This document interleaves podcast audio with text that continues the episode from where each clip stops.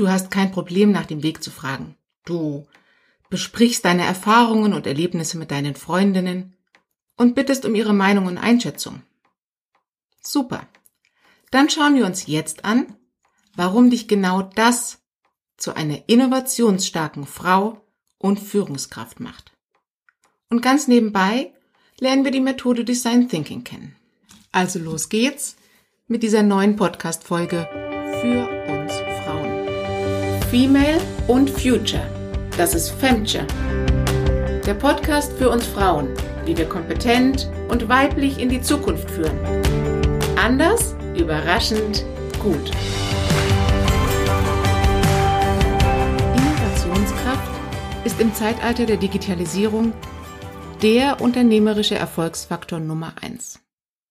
Dies belegen Studien der Strategieberatungen, der Wirtschaftsuniversitäten, der Unternehmerverbände und Umfragen bei deutschen Geschäftsführer und Geschäftsführerinnen. 84 Prozent von ihnen sagen, dass die Innovationsfähigkeit über ihren Unternehmensfortbestand und ihre globale Wettbewerbsfähigkeit bereits in den nächsten fünf Jahren entscheiden wird. Um Neues zu entwickeln und zu gestalten, braucht es bekanntlich Kreativität. Und ich höre euch schon sagen, ja, aber ich, ich bin überhaupt nicht kreativ. Stimmt. Aber vielleicht eben doch nicht. Denn hier geht es ja nicht darum, ein Buch zu schreiben, ein Bild zu malen oder um eine musikalische Performance. Nein, es geht um Problemlösungskompetenzen außerhalb des Standards. In der Innovationsmethodik Design Thinking von David Kelly, ähm, das ist der Gründer der Designagentur IDEO aus dem Silicon Valley. Und diese Methode wird längst nicht mehr nur von Boutique-Design-Agenturen verwendet, sondern wird inzwischen direkt in den Unternehmen Teil des Projektprozesses sein. Und es gibt zwei Prozessphasen. Die Problemphase und die Lösungsphase. Und ganz wichtig hierbei ist, beide Phasen sind gleichwertig. Und gerade die erste Phase der Problemanalyse wurde ja so in den letzten Jahren in effizienzgetriebenen Unternehmen häufig vernachlässigt. Denn wer kennt sie nicht, die Sätze, ich will kein Problem von Ihnen, sondern eine Lösung. Also, legt bewusst euren Fokus auf die erste Phase. Wir beschäftigen uns mit dem Problem. Und wie tun wir das nun? Ähm, Im Design Thinking erfolgt das in drei Schritten. Schritt eins: Wir fühlen uns hinein. Das heißt, wir versetzen uns selbst in die Lage der Kunden, fühlen uns in das Problem hinein und auch in veränderte Situationen. Und ich brauche es nicht wirklich zu sagen, denn ihr wisst es selbst. Uns Frauen gelingt es gut. Und es fühlt sich natürlich für uns an, die Perspektive zu wechseln und die Emotionen, die Bedürfnisse und auch die Ängste der anderen wahrzunehmen und zu erkennen. Im zweiten Schritt, wir tauschen uns aus. Nun entwickeln wir ein grobes Konzept oder wir entwickeln Frageprinzipien, mit denen wir die echten Betroffenen, sprich die Nutzer und Kunden, dazu befragen. Und diese Methodik heißt empathisches Interview. Die Betonung liegt hier auf empathisch. Denn hier kommt es nicht darauf an, einen vorgefertigten Fragebogen abzuarbeiten, sondern es geht tatsächlich darum, die Bedürfnisse und Ängste abzuholen und zu verstehen. Das heißt, es ist gewollt und zielführend, sich im Interview von seiner Empathie leiten zu lassen. Und eben davon ausgehend weiter und tiefer gehende Fragen zu stellen. Weiter geht es dann mit dem gezielten Beobachten vom Verhalten der Zielgruppe. Und Mädels, spätestens jetzt sagt ihr doch, klar, das mache ich ja schon immer mit meiner Familie, mit meinen Freundinnen und Nachbarn, vielleicht sogar mit dem Haustier oder den Topfpflanzen. Und ist euch schon aufgefallen, dass uns Frauen da immer ganz schön viel auffällt, vor allem bei den Details und den Nebengeschehnissen. In der Fachsprache heißt es dann so, das Team lernt, menschenzentrierte Geschichten und Anekdoten zu analysieren, dass sie aus den Ergebnissen sogenannte Insights verdichten können. Hm? Kommt euch richtig bekannt vor, oder? Der dritte Schritt. Wir benennen und beschreiben das Problem. Ziel ist es nun, den großen und breiten Problemraum wieder spitz zusammenzuführen und genau für die konkrete, für die identifizierte Zielgruppe, deren Bedürfnis zu formulieren. Das ist das sogenannte Problem Statement. Das Hasso-Plattner-Institut, das ist die erste Adresse in Deutschland für Design Thinking, beschreibt es so. Das Team nimmt dabei einen bewusst emotionalen Standpunkt ein, der auf der Analyse der Forschungsergebnisse basiert. Hört also genau hin. Bewusst emotional. Jetzt räumen wir mal mit den Vorurteilen auf. Sie sind immer viel zu emotional, sagt der Chef und meint damit, ich möchte bitte nur Sachargumente und Zahlen hören. Und dazu sagen wir jetzt aus tiefster Überzeugung Nein. Denn nur wenn ich das Problem der Kunden, der Nutzer fühlen kann, dann kann und möchte ich dafür auch eine gute Lösung finden. Und als kleine Randnotiz, das gilt auch für Situationen im Büroalltag und bei Verhandlungen. Und da sage ich nur das Schlagwort Harvard Principle. Nach dieser Phase der Problemanalyse kommt die Ideengenerierung. Das heißt, wir wechseln in die zweite Phase. Und auch hier sieht der Design Thinking Prozess wieder drei Schritte vor. Schritt eins: Wir generieren die Ideen. Und in diesem Schritt gilt, Je mehr, desto besser. Es gibt verschiedenste Techniken, wie wir unser kreatives Ich animieren können. Zum Beispiel Methoden aus dem Brainstorming oder aus Rollenspielen oder durch Visualisierungs- und Designmethoden. Hier wird ein Wechsel zwischen Einzel- und Gruppenarbeit empfohlen, damit sich jeder weitestgehend innerhalb seiner Komfortzone fühlt und damit aktiv einbringen kann. Und das ist auch der springende Punkt. Jede Idee, sei sie noch so vermeintlich klein oder absurd oder unrealistisch, jede Idee ist willkommen. Und hier ist es die Aufgabe der Führung, diese wertfreie und gestalterische Atmosphäre im Team zu erzeugen und sogar richtig einzufordern. Und da ist die Art der Kommunikation ganz entscheidend, denn es geht darum, die Teamarbeit als ganzheitliches Erarbeiten zu verstehen.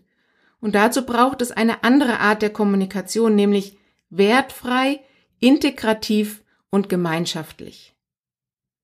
Das ist ein bisschen wie ein Kaffeeklatsch. Und das meine ich jetzt nicht abwerten, sondern es geht darum, dass wir Frauen in einer entspannten Atmosphäre unsere Ideen und Meinungen miteinander austauschen. Wir entwickeln es weiter und wir validieren unsere Thesen, Meinungen, Ideen in der Gemeinschaft. Eben wie bei einem guten Mädelsgespräch. Und diese Art von Gespräch, nämlich im Austausch und im Mitarbeiter unsere Situation, aktuellen Themen und die kleinen und großen Probleme aus den unterschiedlichsten Perspektiven zu besprechen, eröffnet die Option des ganzheitlichen Erarbeitens einer Idee und eben auch einer Innovation. Und Gerald Hüther, Neurobiologe und erfolgreicher Autor, hat das Buch Was wir sind und was wir sein könnten geschrieben. Klar, Links in den Show Notes. Und dort sagt er, Menschen unter Wettbewerbsdruck können sich nicht weiterentwickeln und ihre Potenziale entfalten, sondern das, was durch das Schüren von Konkurrenz hervorgebracht wird, ist, fortschreitende Spezialisierung. Und er sagt so schön, Fachidioten und Leistungssportler kann man durch Wettbewerb erzeugen, aber eben nicht umfassend gebildete, vielseitig kompetente und umsichtige, denk, umsichtige, vorausschauend denkende und verantwortlich handelnde, in sich ruhende und starke, beziehungsfähige Menschen.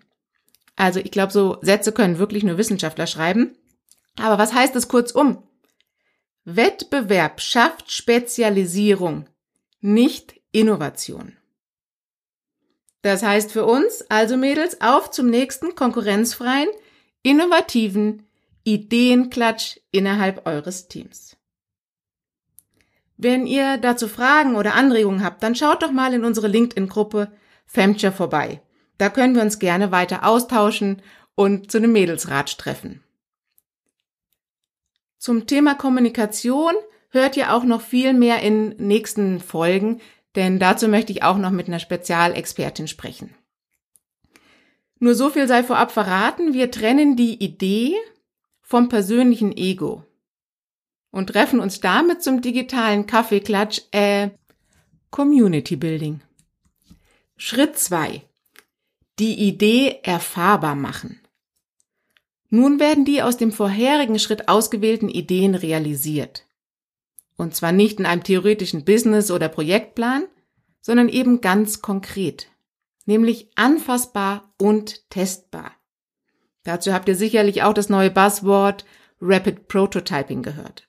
Und das ist auch das Herz vom agilen Arbeiten. Wir operieren nicht mehr im theoretischen Raum, wo diejenigen vom Chef den Auftrag oder die Leitung bekommen, die vermeintlich mehr Fakten und Fachwissen zu dem Thema auftischen, sondern die Ideen werden einfach und pragmatisch in einer Art erstem rudimentären Prototypen umgesetzt. Und das heißt, jetzt wird's Hemdsärmling.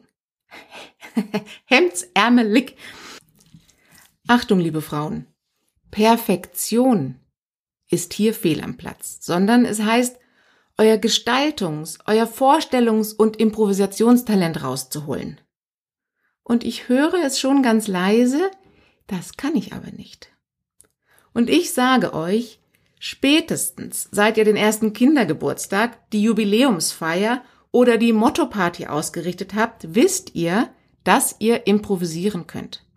Denn trotz akribischster Vorbereitung bin ich sicher, dass von einem Gastkind die Hose nass war, mindestens ein Teil der Deko auf dem Boden landete oder wie bei uns der kleine Bruder, während wir das Geburtstagslied schön singen, einfach mal die gesamten Smarties von den Muffins runter isst. Genau, unvergesslich. Also, fühlt euch ein in den Kunden und gestaltet für ihn die beste Produktparty, die euch einfällt. Im Fachjargon heißt es, die Teams setzen ihre Ideen mit Hilfe unterschiedlicher Medien und Materialien, also Partydeko, für eine definierte Zielsetzung in physischer Form um. Sie arbeiten dabei an einer Vielzahl an Prototypen, die dabei helfen, ein gemeinsames Verständnis von der Kernfunktion der jeweiligen Idee zu erreichen. Außerdem entwickeln die Teams spezifische Medien, zum Beispiel ein Video, ein Rollenspiel, eine Rauminstallation oder ein Papiermodell oder eine andere Form von Spielzeugmodell. Mit denen vor allem die potenziellen Nutzer und Nutzerinnen interagieren können. Eurem Kleinmacherteufelchen auf der Schulter möchte ich sagen, es ist auch wissenschaftlich nachgewiesen, dass Frauen über ein ausgeprägtes Vorstellungs- und Improvisationstalent verfügen. Und die Grundlage dafür liegt wieder in unserer Kapazität des vernetzten Denkens. Dazu könnt ihr gerne nochmal in Folge 2 und 3 reinhören, da gibt es dazu weitere Infos. Jetzt geht's zum dritten und letzten Schritt. Den Prototyp testen. Design Thinking ist eine der ersten agilen Entwicklungsmethoden und Prozesse, denn bereits 1970 wurde hier iterativ gearbeitet. Das heißt, wir entwerfen Prototyp 1, testen diesen und die gewonnenen Erkenntnisse fließen sofort in Prototyp 2 ein. Und dieser wird dann wieder umgehend getestet. Es ist also wichtig, die unterschiedlichen Aspekte der Prototypen, wie zum Beispiel die Kernfunktionen, aber auch die technische Umsetzbarkeit und heute besonders wichtig die intuitive Nutzbarkeit mit den potenziellen Kunden und Nutzern zu erproben. Achtung, don't fall in love with your prototype. Denn nun liegt der Fokus wieder auf Zuhören und Beobachten. Es ist ganz wichtig, nicht dem Nutzer die Bedienung oder die Funktionalitäten seines doch so tollen Prototypen zu erklären. Jetzt sind und bleiben wir in der passiven Rolle und halten lediglich die Ergebnisse fest, um diese in die nächste Iterationsschleife einbringen zu können. Jetzt haben wir den Prozess und die Methodik von Design Thinking kennengelernt.